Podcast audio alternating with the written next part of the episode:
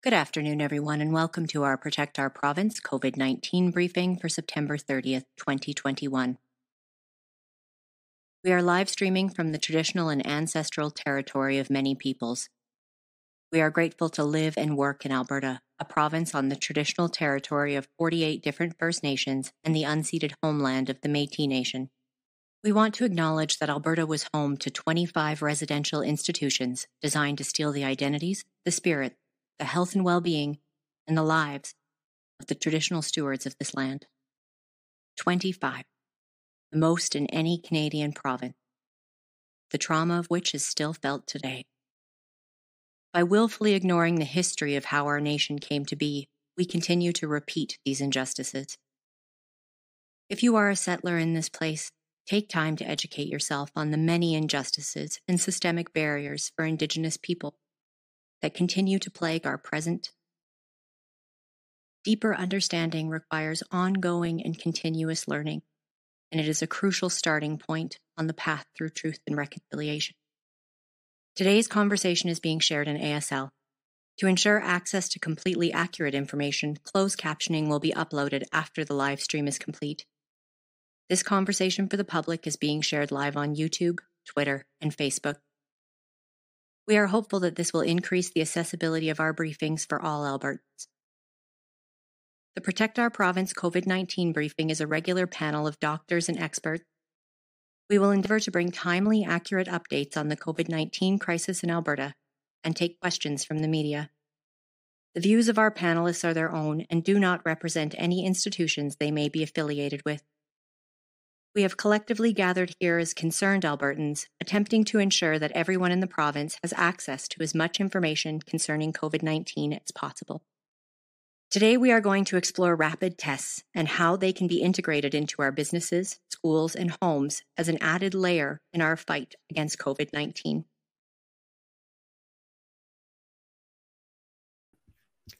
Thank you, everyone, for joining us today. We're going to do things in a slightly different order today. Dr. Vipond will be joining us around 4:45, 4:50 for an update on today's numbers.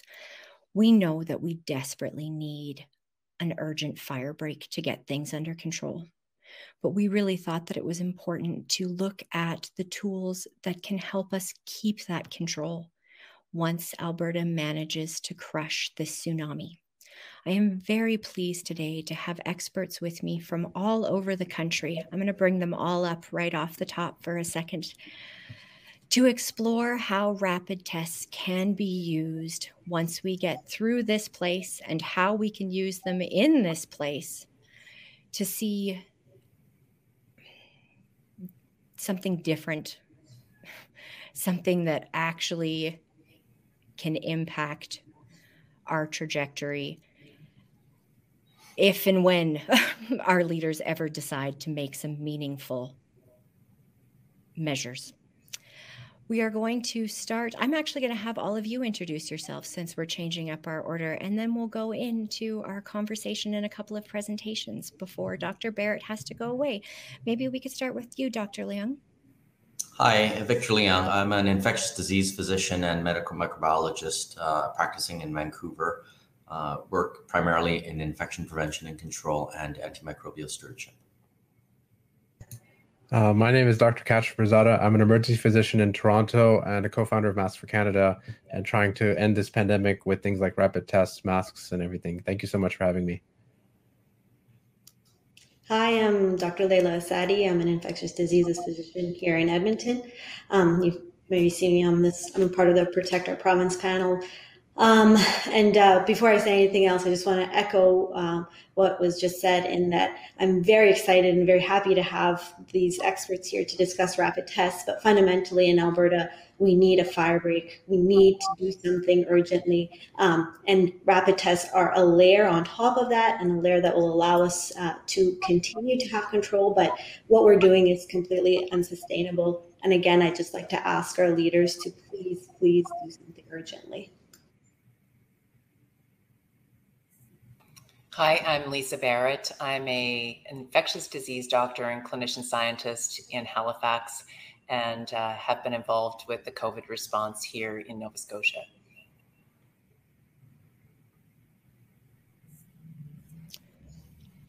And which one of you would like to start off our conversation today?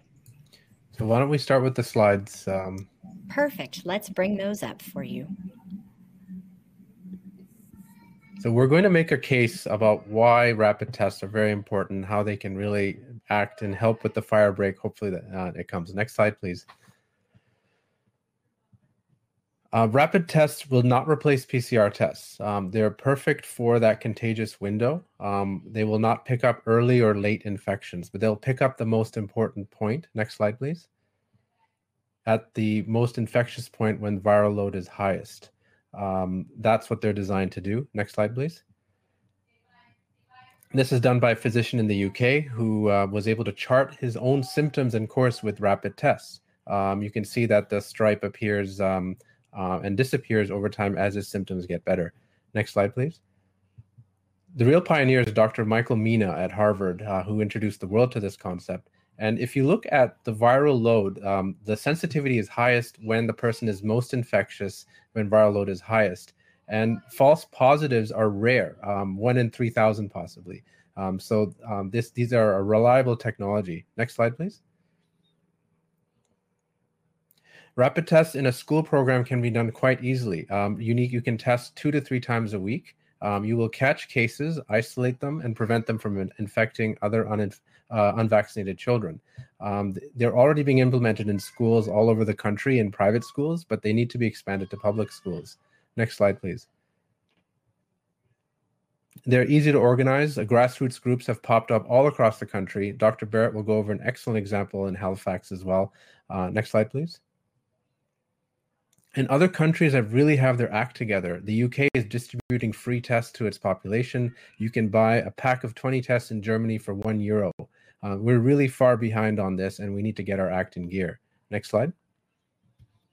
And why is it important? We can't let COVID run rampant in the pediatric population. 1 in 50 may get long COVID. Looking at US data, 1 in 100 need hospitalization.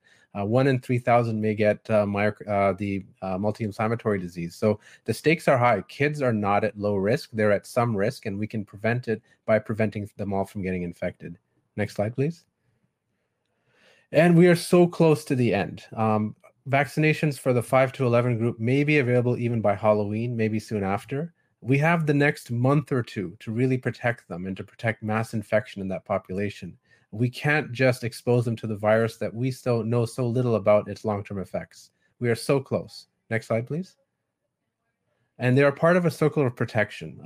Rapid tests alone will not do it. Vaccines alone will not do it. Masks alone will not do it. But in combination with ventilation upgrades, keeping case counts low, we keep this virus low. And if you look at the example of Ontario, now look at Halifax and Nova Scotia throughout the entire pandemic, this is the only strategy that will work in the long term. Next slide, please. And it's part of a long-term strategy as well. Like, we can use rapid tests to combat periodic flare-ups, use antivirals when they're developed. And next slide, please. And also, policy choices do matter. If you look at the performance of different provinces in different countries, the death rates are dramatically different. What we decide to do now makes a difference. Next slide. And what if there is a new variant that resists our vaccines? The next rapid test will be a crucial technology to keep life going. We go back to basic precautions, use rapid tests, and then ramp up production of new antibodies and vaccines. They really are a key technology that we need to use right away. Next slide. What is our ask? We need 100 million tests. That's enough to screen every school child in Canada twice a week for 3 months. That's when vaccines will be available to most of them. Redirect tests that have already been given to businesses to schools. And we need to organize grassroots groups across the country to mobilize and use these tests. Thank you so much. Thank you very much. We're going to bring Dr. Barrett back into the conversation. Her jurisdiction has taken some really significant steps in terms of implementing a lot of the steps that we just heard about.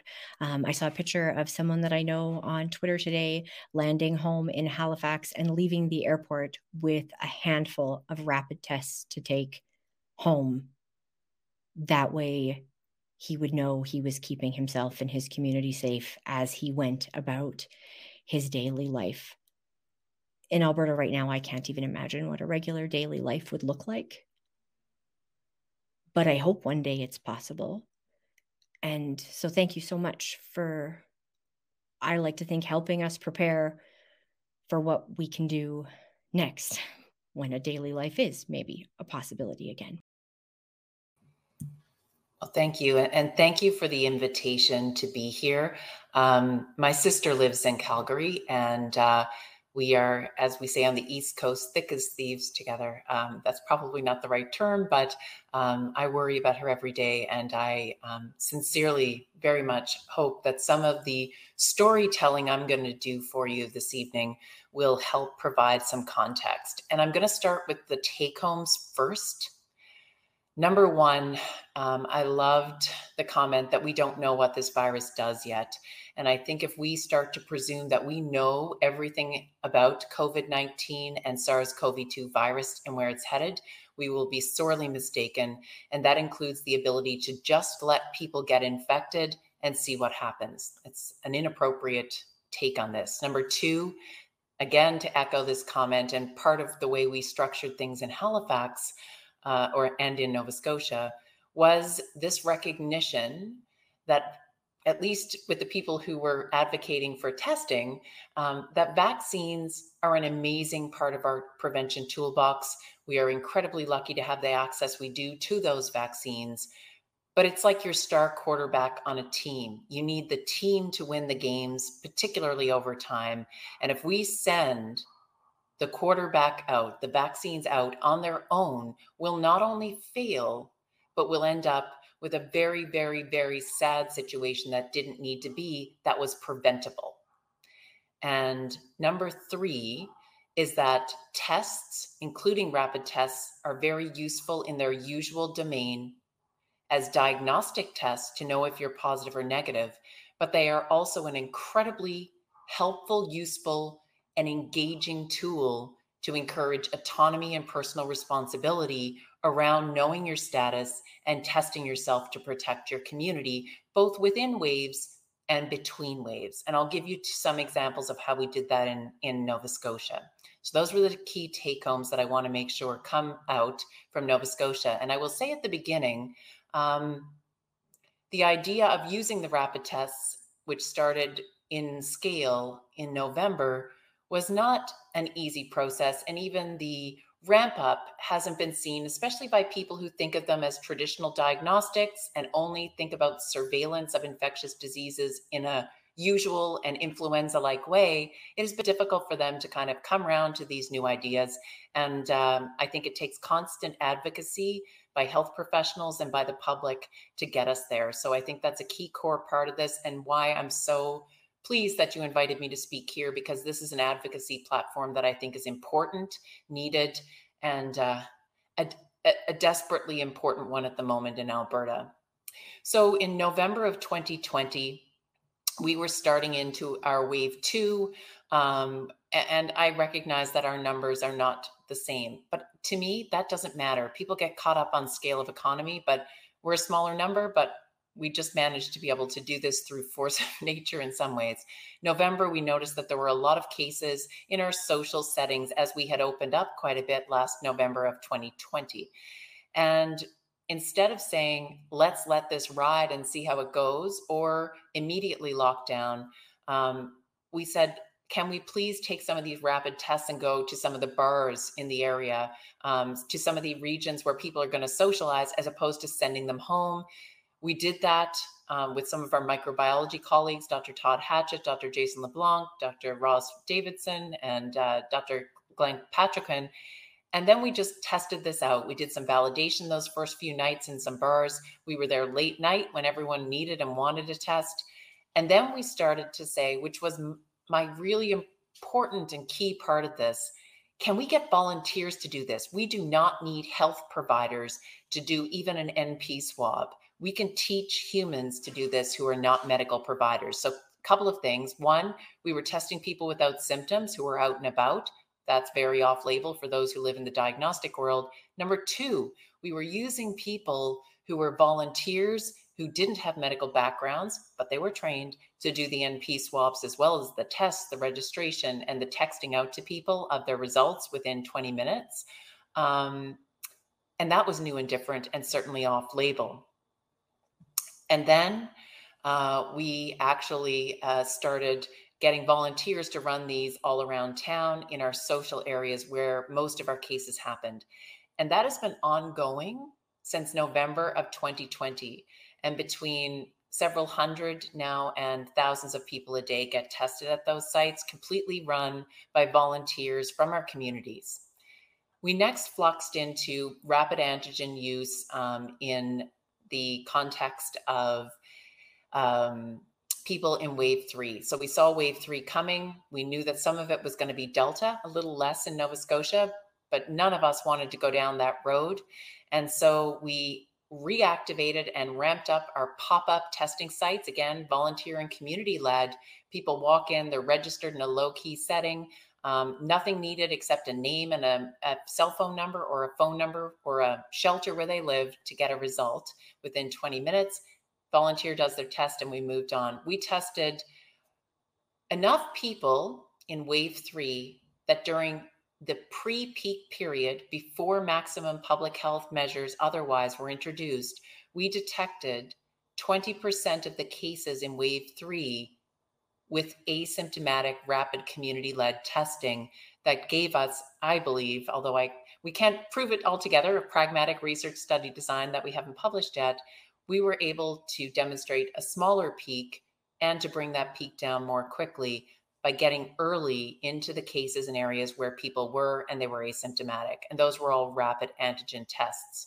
They were NP tests, and we've now transitioned to front of nose or Nares tests with rapid antigen for asymptomatic people, anyone who wants to come to one of our pop-up sites in Halifax and areas with community spread can come, get a rapid test, get the result back.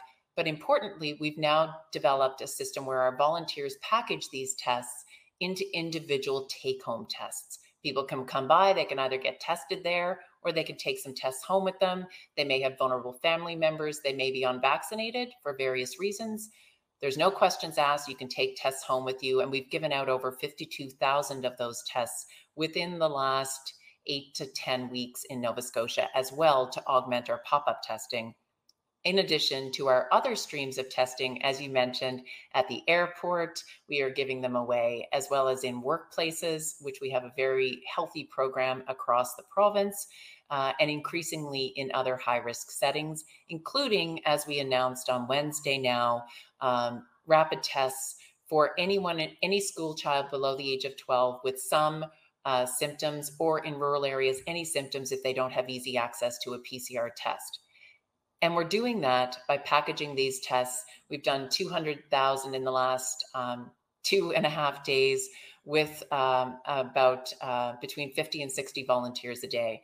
So what am I trying to say? Not just between waves, but in waves, rapid antigen tests are important, not just for the diagnostic purpose, but of giving volunteers who are doing the testing, setting up test kits, but also the volunteers who come out with their asymptomatic noses to get tested. We've given people a job in the pandemic to keep each other safe. Vaccines are amazing, but we can't leave that quarterback out there on their own. And we've very much invested in making sure people have access to as many rapid tests as we can get, and we'll make them into the format we need to with volunteer support that doesn't use health professionals to have to do a swab unless they need to go for PCR after. Now that's going to be done by the health system and they are health professionals. But basically, we've turned testing into a community engagement tool that also helps people understand what their risk is to others around them, regardless of their vaccination status. Because let's be clear, vaccines are amazing, but they're not magic. And we need to get to those asymptomatic infections with asymptomatic rapid testing, or we are never going to get through this until we vaccinate our younger children and have a season of natural immunity. And hopefully this virus starts to back off, which I haven't seen yet, both immunologically and virologically. And I'm happy to take any questions if there's time or otherwise. Thank you so much for the invite and happy to provide further information as well after. Thank you so very much, Dr. Barrett. Just to reiterate, adequate surveillance, and in this case, what sounds like very community fulfilling surveillance. And your early indicators are showing that that helped reduce transmission by 20% of your third wave? Well, not by 20%. So what we found was 20% of the cases were found early in wave three through our asymptomatic people. So they didn't even have any symptoms yet, which allows us to get people at a time when their contact number, just because they're less infectious for less time, is shorter. And back to the point about antigen tests, particularly the ones we're using, the PanBio primarily, but also a Veritor test from BD, that allows us to link infectivity. That's the key time we want with these asymptomatic tests. But we don't focus, to tell you the truth, a whole lot on the characteristics of the test, because this is not our formal surveillance program. That's done through workplace and a very rigid, regimented system of reporting and the like. This is meant to augment that rigid reporting of epidemiology to community-led. Thank you so very much for your time today and for joining us from the opposite side of the country.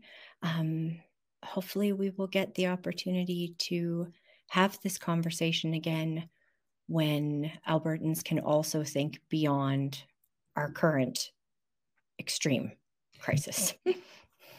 And I hope your government gives the advocates and other folks on this call tonight access. All we needed was access. We didn't really ask permission for the rest of it, down to giving out test kits with condoms now in our downtown, because we know that's where our spread is.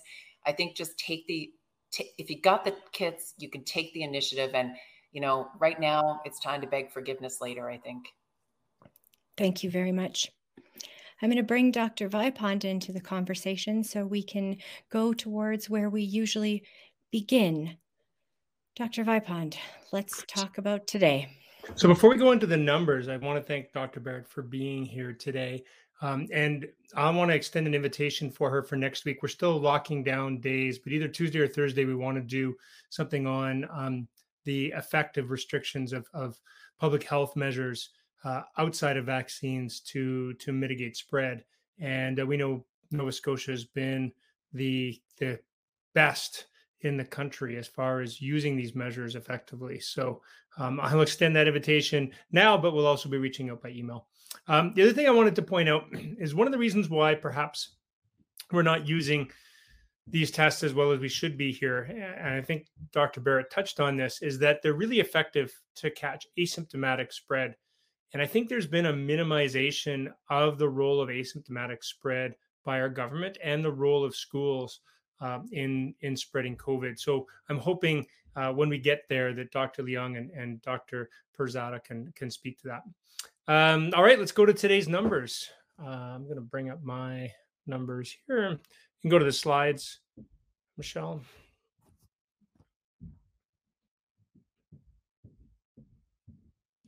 Oh, you don't have slides. We do. We are just going to track them down. One moment. I can just riff off the numbers if they're not ready. Let me just bring those up. Just begin, and we will pop them up for you partway through, and we'll just go to wherever. Sure. So cases yesterday were 1,748, which is a 3.6% increase over last Wednesday's 1,687. And the 7-day average is also up 4% to 1,656.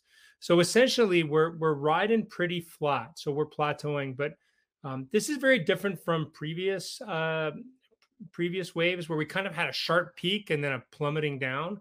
We are not sharply peaking. We are plateauing.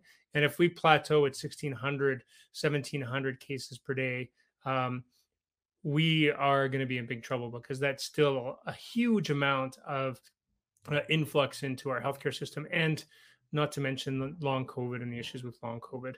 So hospitalizations continue to be revised, but we are generally bouncing around up and down.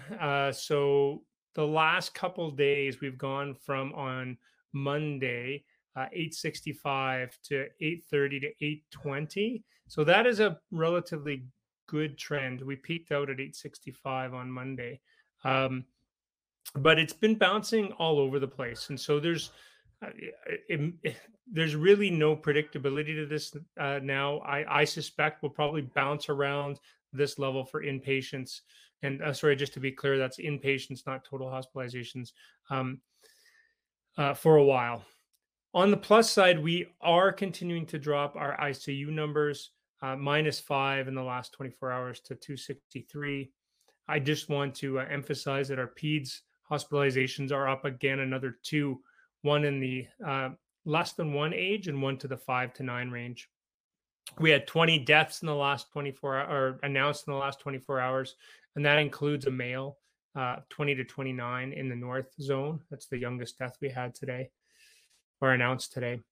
And then demographics, the 5 to 11, which age group, which has just been skyrocketing, is finally flattening, but it's flattening again, just like those cases, at a very high level. So we can't sustain that for long. Think of all the long COVID that will be resulting from this. And just to, as far as geographics go, we see another increase in the north, going to new record levels in the north today, also with positivity going above 20%. So just wanted to mention, as far as the announcement by the government today, it was essentially just a vaccination announcement saying that government workers needed to be vaccinated. I think this is indicative of the problem we're in that vaccines are being touted as the way out of this. What we really need is vaccines, and not vaccines instead of. So we really do need better public health measures. And that's why we're calling for a firebreak as an organization, Protect Our Province. We really need to have schools closed for a short-term period, and then those schools COVID prevented, like, and the prevention programs improved there. And we need to really shut down large swaths of society while we can reset our healthcare system.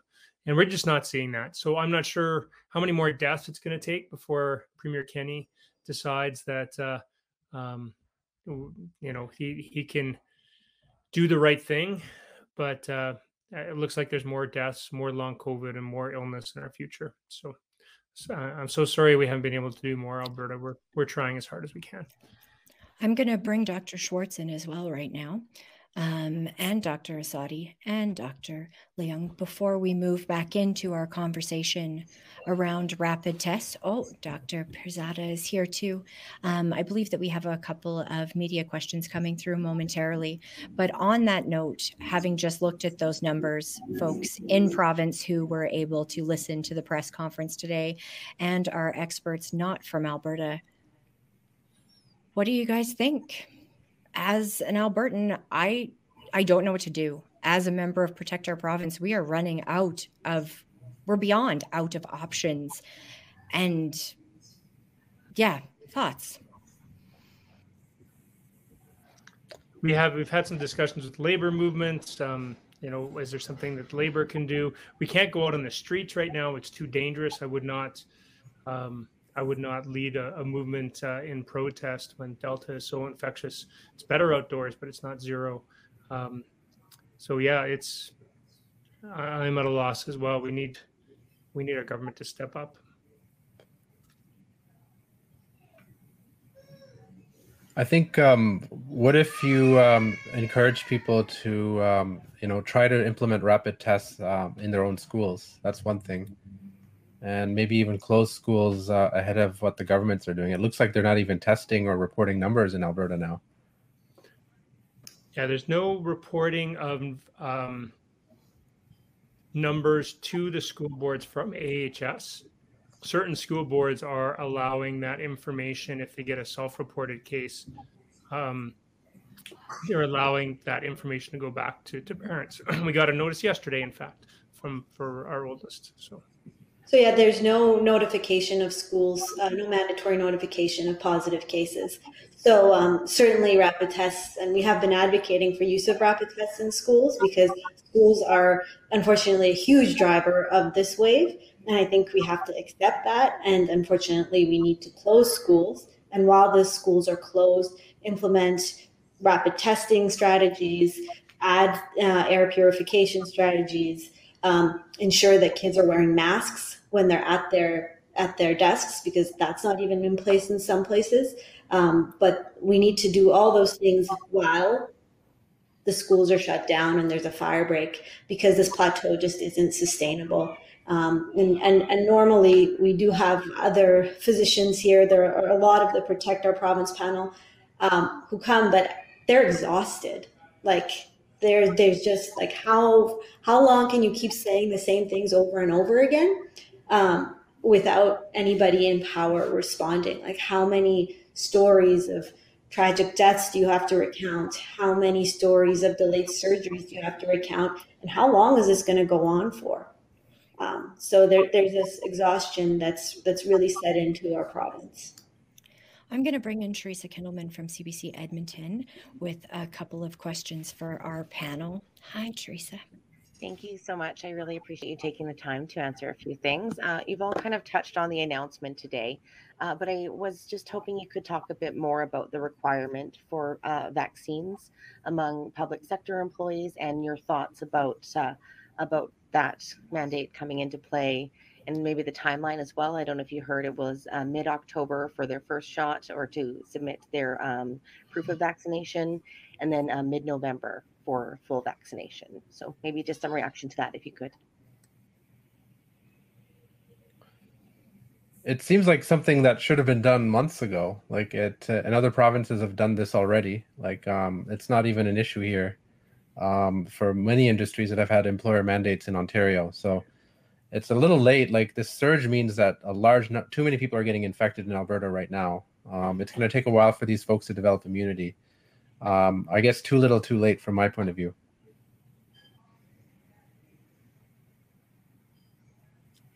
Do you have any concerns about leaning too heavily into vaccinations at this point? I think someone was just kind of speaking to that point, if you don't mind expanding perhaps.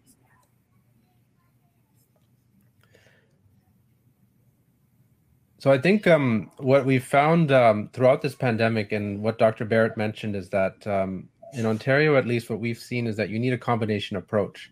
Our schools, especially in the GTA, have the lowest infection rate so far. And, you know, it's early, but we have HEPA filters in our classrooms.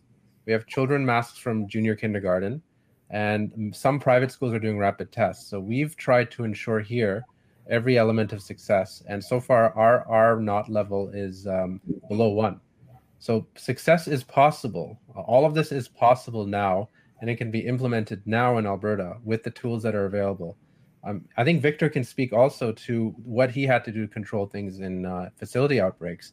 A combination of these effects: improved ventilation, masking, rapid tests, N95 masks, everything together has to be done. You take one of these elements out, it doesn't work. So if I can just add to that, I would agree that this is too late. The important thing right now is we need to ease the burden on our healthcare system by curbing the flood really of patients into our hospital and into the ICU. And so for vaccination to have an effect, it needs to have happened a month ago. Like, yes, we still need to encourage vaccination. This is still a good policy to implement now. You know, it's better than never, but really what we're begging for is some kind of public health measure that's going to decrease transmissions now. And so what that is to us is a fire break that's going to, you know, remove people from the direct path of the virus, and that can, you know, can reduce the number of patients that land in our ICU. And again, that's not going to happen Monday. That's not going to happen next week. Even if there is a fire break instituted now, the effects would only be in about 2 weeks from now. And we are really, you know, despite how the Premier likes to play it down, we're really still in a very desperate situation. You know, we still have ICUs that are flowing out into operating rooms in Edmonton. And, you know, there's no way that we can provide safe care in these circumstances. And so, you know, absolutely, vaccination is important. It needs to be a central part of any multifaceted approach, but what we need right now, more urgently than that, is to decrease new infections through a fire break. Great. Thank you all for answering my questions. I appreciate it. Thank you very much for joining us. Dr. Leung, I just heard that you have done some fantastic work in getting facility outbreaks under control and identified with rapid tests. Could I ask you to tell us about this? We have a lot of outbreaks happening right now, particularly extreme rises in tiny humans. Daycares are struggling a lot in Alberta. Every day, more and more are added to our outbreak list. Well, twice a week, we don't get to see our outbreak list every day. And so as much as I know we need to stop the fire, I know that we need the tools to keep the embers down when we do stop it. Mm-hmm. Sure. I think I'll start just similar to what Dr. Barrett was describing, their experience and course. And I'll try to keep it brief, just starting back in late November, December. Earlier on in the year, we had significant outbreaks throughout the province in our long-term care facilities, very tragic number of deaths. And the modeling from the independent modeling group led by Dr. Caroline Cullen showed that the deployment of rapid testing in the sites for healthcare workers at the time would have significantly reduced the number of seniors in long-term care facilities from acquiring the infection and from dying. And because the rapid test use was really indicated at that time for staff members, and we were seeing how staff unknowingly would bring in the infection and transmit it during their asymptomatic stage. And even early on in the summer, when we had one of our first outbreaks, we did asymptomatic testing, not with the rapid antigen test, but with PCR tests. And on the first few days, found that there was a 16% positivity rate among healthcare workers. Unfortunately, that program was shut down because I think at the time there was still not strong acknowledgement of asymptomatic transmission, and so it was all symptom-based. So fast forward to December of 2020, when we were trying to prepare and utilize the tools that were already available. So the federal government at the time had already procured the rapid tests. At that time, the challenge was that they were still nasopharyngeal swabs. So what we did is we recruited medical students from University of British Columbia, and about 35 students signed up. Over the Christmas holidays, we brought them in for training sessions, particularly trying to teach them how to properly do a nasopharyngeal swab. And I still see on testing sites how nasopharyngeal swabs are still performed incorrectly, causing discomfort. So empowering students to do this and then deploying them to long-term care facilities where there was an agreement for pilots to take place. And so we had some of those pilots, and during those pilots, of course, the rapid antigen test using the nasopharyngeal swab picked up individual healthcare worker cases. Unfortunately, there wasn't a lot of momentum or agreement to expand this type of program. The feedback that we got was that it would require too many resources at a time when it was challenging, but without acknowledging creative solutions like what was done in Nova Scotia about how we could overcome some of these barriers. And so when the nasal swabs, as opposed to the nasopharyngeal swabs, came, this allowed us to deploy these tests in a much more scalable way, because then it bypassed this question about whether or not there were enough resources. So we started off with education about self-training, both healthcare workers and community level, on how to do nasal swabs and do self-testing using modalities like YouTube and TikTok to make concise videos. And since then, we've worked with one of the health authorities to try to introduce this as a cluster busting approach, where when you have an area within a health authority that has a high incidence of transmission, whether we could deploy these tests and hand them out through community groups so that people can take advantage of utilizing these tests at home and that would counteract much of the problems with travel, time waiting for testing sites. That program is still not yet deployed, unfortunately.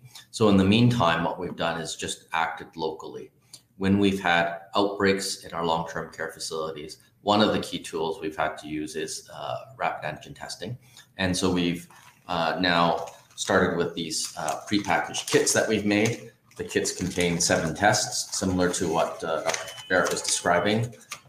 We've had people prepare these kits, and there's a one-page instruction along with a QR code that links to a YouTube video on how to do this at home. And so staff members involved in the facility with the early detection of an outbreak take these tests home and do it before coming to work each day. And through that, we have been identifying in both acute care and long-term care cases of asymptomatic infection.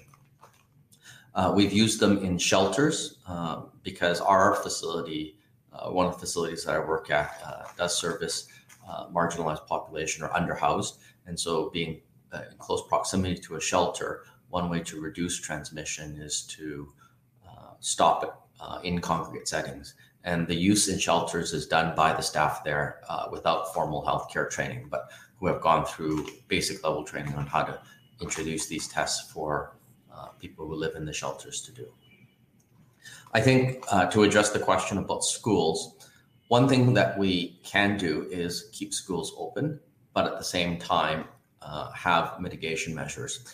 And when there is clusters identified in the school or an outbreak declared, it is a clear signal that there's transmission. And when there's transmission, you know that there's going to be asymptomatic cases. And so to keep the school open, you can have the school where there's an outbreak or cluster declared to offer this type of home-based kits to children so that it can be done at home before going to school. And it wouldn't need to be a significant number of tests, whether it be in a classroom or for the whole school. Each student can have 5 tests because we know that with Delta, the serial interval is closer to 4 days. So once you've identified a cluster, you can start off with 5 tests each for every member there. And reassess after 5 days to determine if it needs to continue. And so our plan is to continue to do this in outbreaks along with other measures. In our most recent long-term care facility outbreak, we deployed this test for staff. We also use it for patients or residents in the facility as well, because although we have a lab that is very responsive to providing rapid PCR results, having the rapid antigen test still allows us an additional level of awareness and earlier detection to identify cases. And in the acute care setting, we're able to do this so that we can move patients off from a ward that's not meant to care for COVID because it doesn't have the adequate ventilation, but directly to a COVID ward once we pick up cases early on. The one last example I'd like to give is for healthcare workers. Right now in British Columbia, and I'm not sure all the rules in other provinces, if you have a household member who's positive, you are told that you don't need to self-quarantine if you've been vaccinated or 14 days post-vaccination, which applies to almost most of the healthcare workers. But we know that secondary attack rates with vaccination is still a concern. It's not zero. And so to offer these healthcare workers who are coming to work having the anxiety of wondering, are they going to be spreading this infection? We give them these kits as well if they have a household confirmed contact. And so they test. And in the last month, we've identified multiple number of healthcare workers who eventually turned positive, but picked up first with rapid antigen testing. So decreasing the number of contacts and exposures on average by 24 to 48 hours.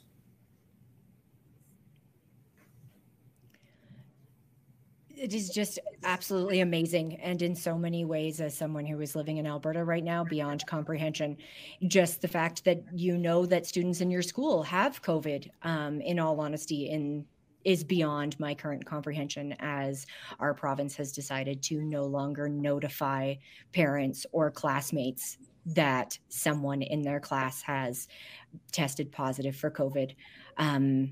I, as a human, I'm so desperate for the future that the two of you have, even with its perfectly imperfect bumps and roads in your provinces right now. As a human, things that I don't know that I would really love to know is, where does one get a rapid test? How does one use a rapid test? So it turns out that most provinces still have a large stockpile of rapid tests available that were provided by the federal government months ago. So in fact, I think the majority of provinces, there are still many available. So I think close to 900,000 are available in Alberta. Small businesses can already access them. My hope is that we will start giving others access, in particular schools, I think would be an excellent place to deploy this tool. But even just as Nova Scotia does, it should be widely available to everybody. And I don't know, Dr. Leung and Dr. Pirzada, what your experiences are. Yeah, I would say that definitely BC has a lot in storage. And what the problem is that when we don't utilize the tests that are there, I mean, there were many that were going to expire, but what ended up happening is the manufacturer just extended the expiration date. So that's very positive.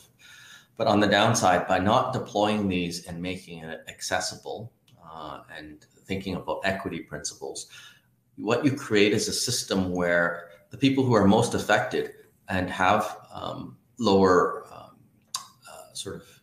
resources, they have to travel to a testing site. And now with testing sites decreasing in number and service hours, my colleagues the other day had to take time off work, wait 2.5 hours. I mean, it was a drive-through, but you're still waiting in the car for 2.5 hours. The pollution that's creating, the time, the loss of productivity, the anxiety while waiting, that's a significant barrier. So instead of just thinking about ramping up testing sites, we need to be thinking about adjunctive measures like rapid tests. And by not deploying this freely, what's happening is businesses, and we've seen them, are selling them online, but making a huge profit, selling them for sometimes 4 times or more what it actually costs for them to purchase directly from the manufacturer. So these companies work with Abbott or other manufacturers to buy them in large quantities and then just resell it. And so maybe one thing that should happen is, for those who can afford it, that have the resource, they should maybe consider buying it and donating it back to groups that can't. And then for those who are struggling, the government needs to be using this targeted to those groups, maybe as a principle, equity principle. So I'll give you an example of, in Ontario, things are a little bit in chaos right now. There was a rapid testing program that was available to businesses. Schools started to order bulk tests to start using in classrooms, and then the province is trying to restrict that. But a lot of schools are just going ahead because they have supplies. So it's kind of chaos right now. The numbers in Ontario are not bad, but I'll give you an example just personally. So my oldest boy had a fever today. I tested him, negative. I tested my wife, negative. I tested myself, negative. And we all knew within 15, 20 minutes that we likely did not have a COVID case in this house. We're going to do a formal PCR test tomorrow just to ensure and to show the school. So all of his classmates are protected. They won't catch COVID. We won't send him to school until he's negative. And B, we have peace of mind, and we won't meet with his, we're able to meet with his grandparents without too much fear, who will also do a test as well. So this changes the risk calculation. This makes a lot of things safer. And when you have high community prevalence like you have in Alberta right now, which is just disastrously going through communities, this is kind of like throwing a blanket on a fire. This is a tool that's so easy. To manufacture these things, it's pennies on the dollar. It's basically printing stuff on pieces of paper and wrapping it in plastic. Like, our governments can bulk manufacture these and give it to everyone. Other governments have. I have 2 boxes behind me, which I got from a medical supply company, and this is what we use in our family. And the school gave us another box to test our child twice a week. So it can be done. The supplies are there. You just need to, I think if the government's not cooperating, do a donation drive. Like I was part of Conquer COVID early on in the pandemic. We did donation drives for PPE. Maybe schools can do donation drives for rapid tests from businesses and from people and start screening everyone. Yeah. We only have a month, basically, just keep them safe. I think that the fear of using them needs to be taken away, in that you don't need to be, medical in any way. They're designed for you to be using them at home. So if they were more widely available and people knew that it was okay to use them and to rely on the results in terms of letting you know whether you are at a point where you're going to be infectious. They're very reliable in that stage when you're most likely to be contagious. If people understood that, I mean, of course, they're not perfect. No test is, no tool, no mitigation strategy is, but it's something that could really benefit all of us right now.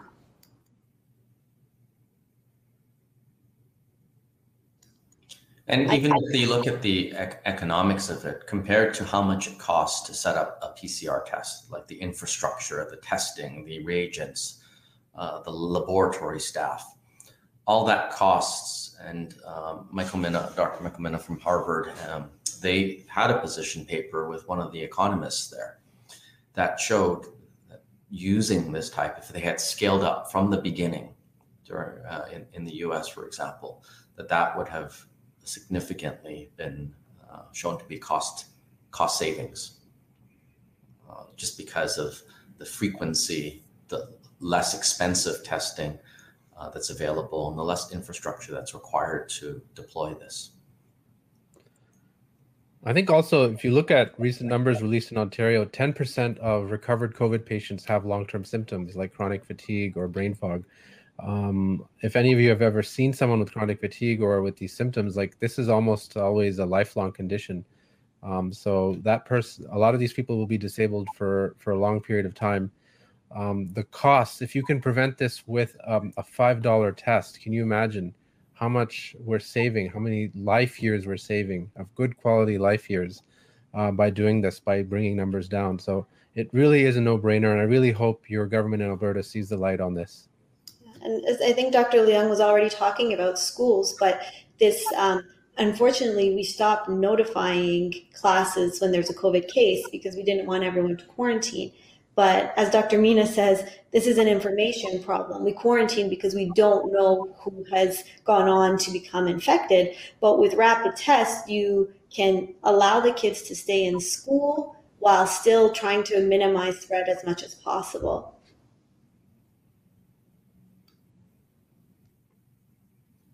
And, Dr. Asadi, how many rapid tests did you say were sitting in storage in Alberta right now? The last time that I looked, I think it was approximately 900,000 were still available. And, a lot of COVID has become politicized. Masks became politicized. There's a lot of misinformation about vaccines. But rapid tests are a space that, knock on wood, so far has remained out of the politicization sphere. So maybe this is a tool that more people can get behind, and you have to meet people where they're at. I think Dr. Barrett was saying that, we can't be paternalistic and say, oh, well, the rapid test isn't 100%. You still might be infectious. Yes, nothing is 100%, but this gives people a bit more information and allows them to do whatever activity they want to do with more confidence and greater safety for those around them. Albertans, I would really like you to hear what Dr. Asadi just said, that this has not become politicized yet. Our premier was attempting that today during the press conference. He specifically said that Health Canada is not approving enough rapid tests fast enough, which may be true. I can't speak to that. But if we have a whole lot of them in this province that aren't being used to do the best work that they can and be used to do what they were designed to do, that speaks volumes. Yeah, and this is, as Dr. Mina referred to, this is a public health tool. If in a public health emergency, you need to use the tools that you have. And this is a testing tool that is going to benefit public health. And that is why we are all here. And we are at that time where I have to stop our conversation, even though I would love to keep it going for the next 2 hours. So thank you all so very much for joining us. Our panelists, media, folks watching at home, thank you. We plan to be back on Tuesday, but every day lately seems to alter the course of the next. Albertans, be careful with each other this weekend.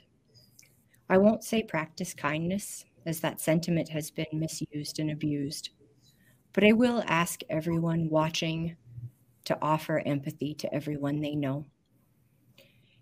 Individual differences that can manifest to society with healthy innovation and growth have been distorted and capitalized on to cultivate a toxicity that I fear will only continue to fester deep divisions if we don't. I'm not advocating to be quiet or roll over or be placating to those with the loudest, scariest voices, but I do know that we can lessen the gap of division if we rebuild and allow people to feel heard. So I guess what, I don't know, I guess what I'm asking today, because I always seem to ask something, is don't give up on each other. Kenny, Copping, Hinshaw, LaGrange, they can no longer get a free pass on this pandemic response. When Albertans have had floods and fires in the past, our municipal, provincial, and federal leaders have rallied and come to the front lines in person to see, hear, feel, and understand the catastrophe. We are on fire, and experts from all over the country, like right now, right here with us, are trying to offer us their help, support, and their advice. And it seems like every day is becoming more and more of a losing battle to get our government to take meaningful action. As a bunch of the Protect Our Province members have mentioned today, we need an immediate firebreak. And in all honesty, Premier, Dr. Henshaw, Minister Copping, if you won't implement one, you have to tell us why. I need to know why since July 1st, we have lost 416 Albertans. Why this week alone, we have lost 96. Come, talk to us, all of us, transparently and authentically. Until next time, remember, COVID-19 is airborne. Wear the best available mask you have access to, and vaccinations really do save lives. Thank you, and stay safe, everyone.